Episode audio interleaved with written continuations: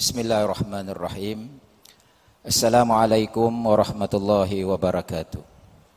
Alhamdulillah wassalatu wassalamu ala Rasulillah wa ala alihi wa sahbihi wa man tabi'ahu wa wala. Para jemaah muslimin dan muslimat yang dirahmati Allah.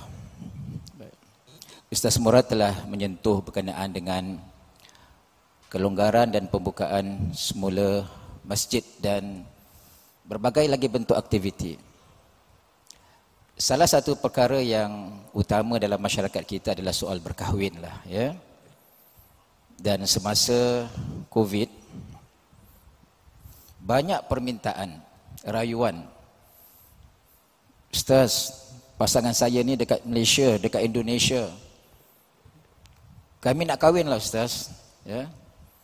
Boleh tak minta dengan ICA kebenaran supaya pasangan saya boleh masuk Singapura, kami boleh bernikah Ustaz. Itu datang daripada pasangan dan kadang-kadang daripada kedua ibu bapa sendiri. Ataupun ketika COVID masa itu di Singapura pun tak dibenarkanlah ketika itu. Tetapi ada juga permintaan rayuan agar diberikan pengecualian yang khusus. Kita lihat para jemaah satu tekad azam. Bagaimana kita ingin membina sebuah keluarga? Kita ingin agar rumah tangga yang kita cuba usaha untuk bina tadi dapat terlaksana. Dan apabila kelonggaran dah diberikan jauh sebelum inilah ya kita lihat pelbagai majlis mula diadakan berkumpulnya ahli keluarga. Itulah antara peluang untuk bertemu kembali. Merupakan satu nikmat besar daripada Allah Subhanahu wa taala. Jika tekad semangat dan azam untuk mendirikan rumah tangga, keluarga memberikan sokongan. Ibu, bapa, adik, beradik, pak cik, mak cik, Maka rumah tangga yang telah dibina itulah para jemaah muslimin dan muslimat wajar sangat untuk kita pertahankan dengan sebaik-baiknya. Apa juga masalah rumah tangga yang kita hadapi itu adalah ujian Allah Subhanahu wa taala untuk meningkatkan derajat setiap daripada hamba-Nya tadi. Suami tentu sekali kadang-kadang ada salah silapnya. Begitu juga dengan isteri. Tetapi itulah peluang untuk sama-sama melihat. Kerana tujuan daripada rumah tangga nak dibina adalah untuk membawa bersama ahli keluarga kita ke arah redha Allah Subhanahu wa taala. Apabila kita cuai lalai untuk melaksanakan amanah sama ada sebagai suami ataupun isteri kelak kita akan dipersoalkan oleh Allah Subhanahu wa taala. Jadi apabila kita sudah di, beri oleh Allah Subhanahu wa taala keluarga. Suami memiliki isteri, isteri memiliki suami. Kemudian dikurniakan dengan zuriat anak-anak. Maka inilah amanah yang kita perlu untuk pertahankan. Kelak apabila kehilangan mereka, kita pasti akan menyesal para jemaah muslimin muslimat. Ustaz Murad telah menyentuh berkenaan dengan peristiwa Isra Mi'raj. Kedua-dua Abu Talib dan juga Khadijah meninggal pada bulan Ramadan. Abu Talib meninggal dahulu, selang tiga hari Khadijah meninggal. Bayangkanlah para jemaah. Kita kehilangan pak cik kita, kemudian kehilangan isteri kita. Bukan calang-calang orang pada jemaah. Sekian lama dalam kehidupan itulah orang yang siang, malam, pagi, petang memberikan sokongan kepada kita. Kalaulah kita kehilangan isteri kita, itulah orang yang saya sebutkan tadi. Bersama-sama kita sepanjang daripada kehidupan kita. Mungkin lebih daripada 50 tahun Macam contoh sekarang ini, pejabat nikah, begitu juga dengan bahagian sivil, meraihkan pasangan yang telah menyambut perkahwinan selama 50 tahun. Satu pencapaian yang kita wajar untuk bangga-banggakan. Jadi di sinilah para jemaah, apabila kita telah bina rumah tangga tersebut, ianya perlu kita hargai kerana kelak apabila kita kehilangan pastinya kita akan kerinduan.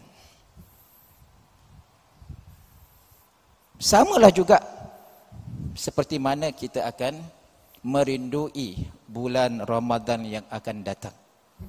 Telah berlalu.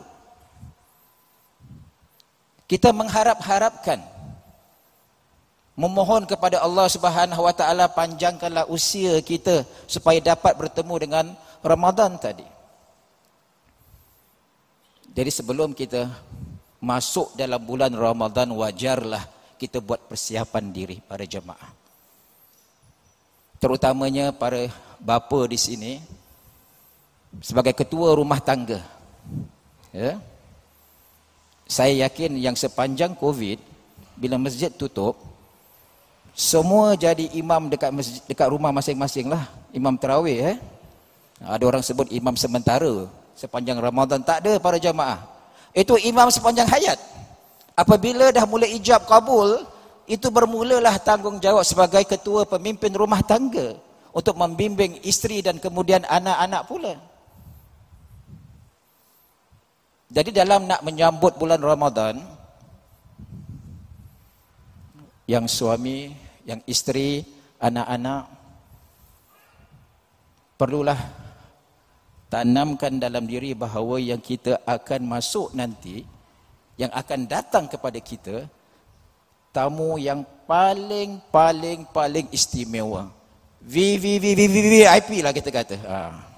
kalau sekarang orang kata special gila betul ni Ustaz ha. special gila lah sungguh lah datang dan bawa bersama dengannya bermacam-macam kelebihan daripada Allah Subhanahu Wa Taala nak beri kepada kita kita kena kenal dahululah apa kelebihan-kelebihan supaya apabila kita masuk dalam bulan Ramadan, ia datang bertemu dengan kita, kita boleh menafaatkan segala-galanya dengan sebaik mungkin. Cuba bayangkanlah. Kalau betul lah, eh, kita ada satu majlis yang akan datang itu memang very, very, very, very important person lah. Persiapan kita macam mana? Tak akan sambil lewa saja, asal boleh saja. Tentu kita akan buat persediaan yang paling rapi. Nak menyambut orang istimewa ni. Jadi sekurang-kurangnya lah. Siapkanlah diri dengan ilmu saya yakin Ustaz Zuhaili Ustaz Umaruddin Ustaz Firda dah siapkan ya, kelas-kelas mengenali semula lah ada Ustaz eh? Ha, ada. Ha. Jadi ikutilah supaya kita faham dan tahu lebih lanjut agar kita boleh menafaatkan dengan sebaik-baiknya apa yang ada dalam bulan Ramadan tersebut. Semua mainkan peranan sebenarnya. Sama ada si bapa ataupun si isteri, si ibu, bahkan juga anak-anak.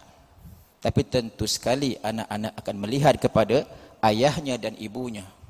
Mereka lah yang menjadi contoh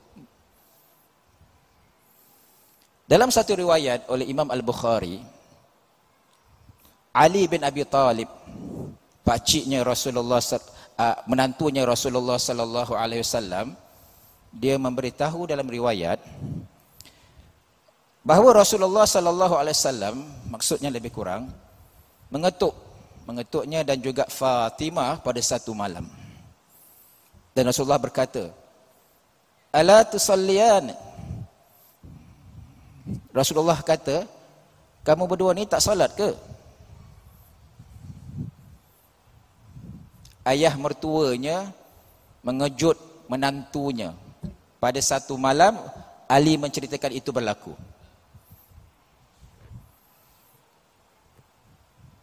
Jadi tak ada masalah lah eh, kalau bapa mertua kejut.